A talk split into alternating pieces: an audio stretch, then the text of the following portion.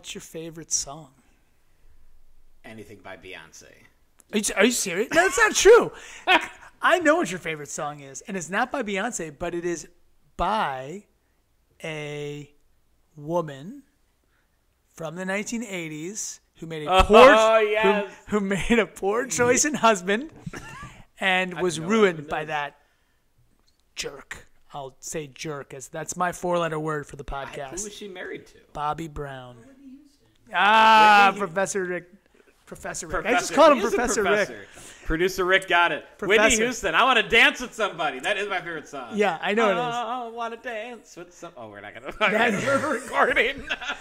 I'm going to call Rick Professor Rick from now on. It came out. It felt natural. Felt really good. That is my favorite song. That's your favorite Especially for road trips and karaoke nights. Yes. Yes. I love me some Whitney Houston, Want to Dance with Somebody. My favorite karaoke song is The Foundations, Build Me Up, Buttercup.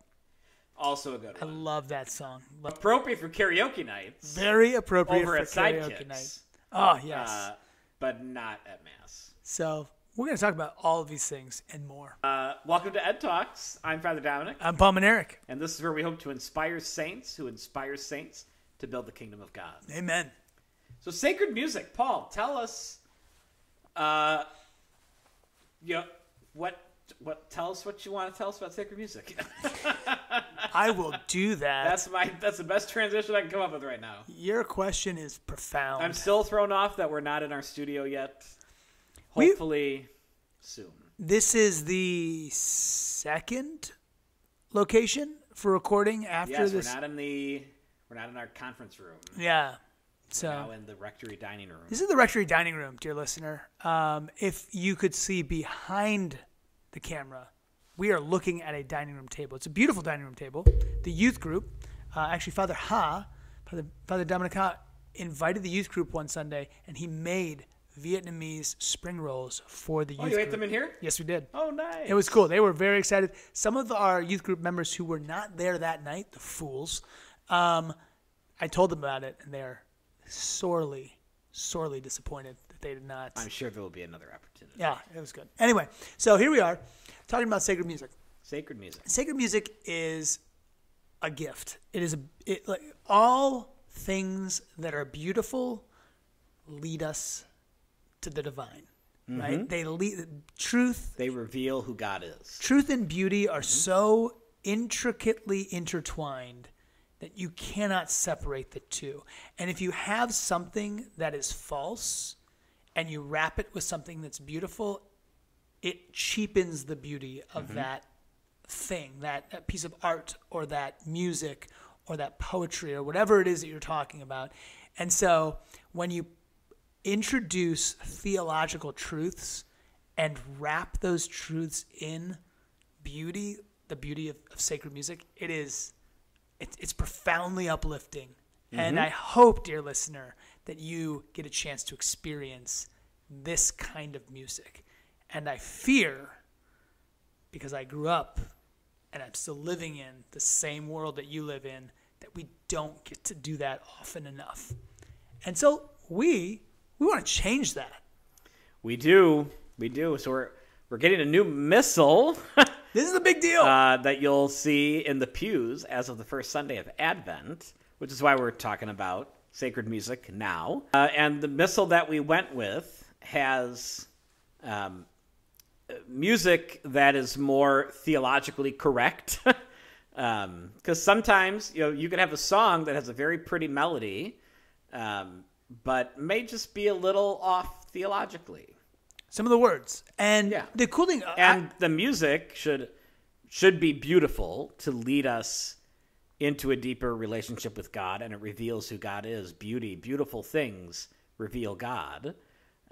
But we also want to make sure that the lyrics that we sing or chant have the fullness of truth to them as well. Right. Now, this missal that we're getting is called Source and Summit. I'd never heard of this missal. Neither did I until Richard, our director of music, brought it up to us. He brought it up. He introduced us to this missal. And the cool thing is that then, so dear listener, if you have a chance to look at, and even if you are, especially if you're at St. Ed's, because this is going to be our missal, but if you're not at St. Ed's, I recommend you look it up.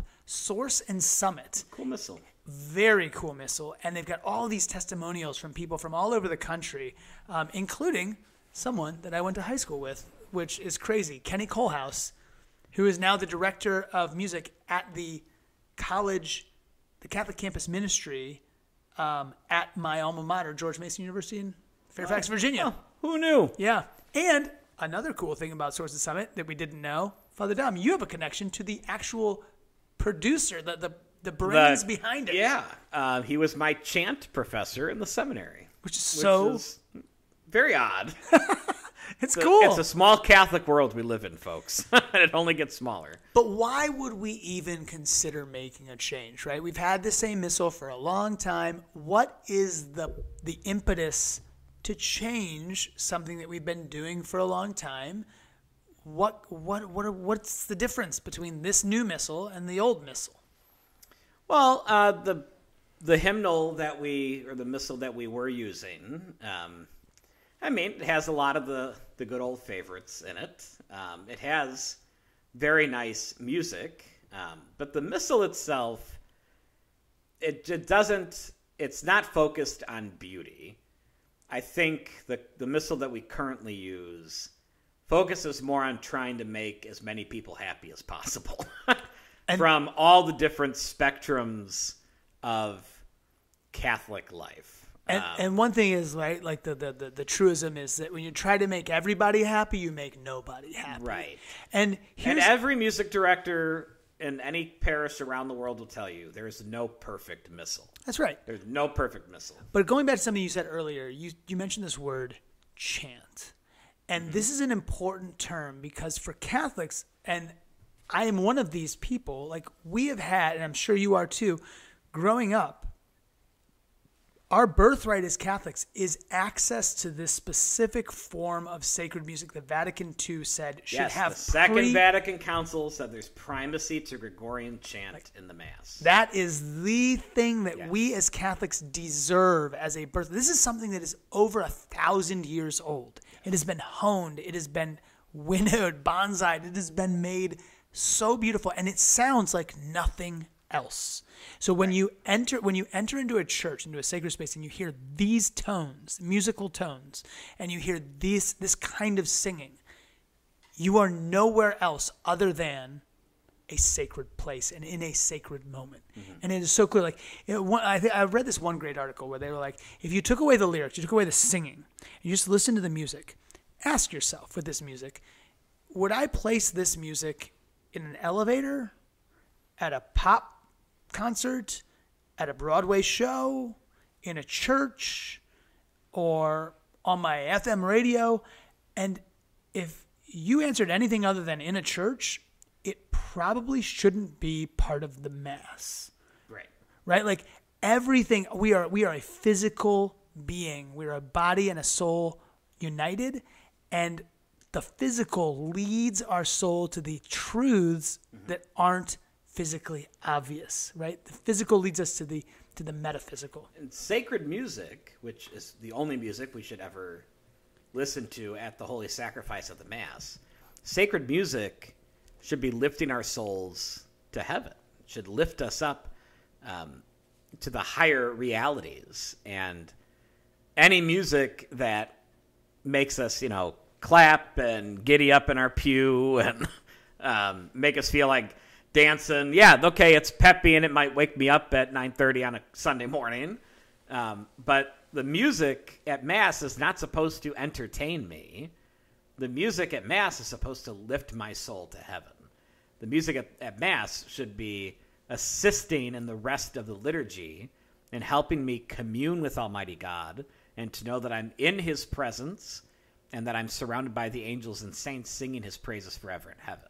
Yeah, it's got to feel right. Different. And I say this as a lover of Christian rock and praise and worship music. Right.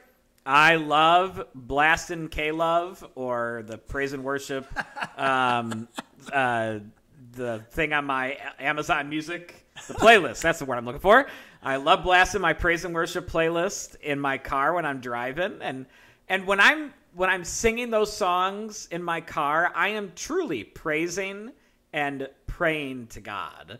I love praying with music, but that music, as much as I love it, is not sacred, and doesn't belong in the Mass. That music, it helps me to pray, but it's there to serve a different purpose of me to praise God, where the Mass itself as a whole is praising God. So praise and worship music is the music helping you to praise God. The Mass in and of itself praises God, and sacred music lends itself to allowing the Mass to help us to praise God perfectly. Mass is different. It's not just a prayer meeting. It's not just adoration. It is the representation, right? It is drawing us into the mystery of Calvary. It is a place of solemnity and silence and profound unworthiness. It's the fullness of beauty, truth, and goodness. Right, we are at the cross. We are next to Mary and John and Mary Magdalene. We don't have to do.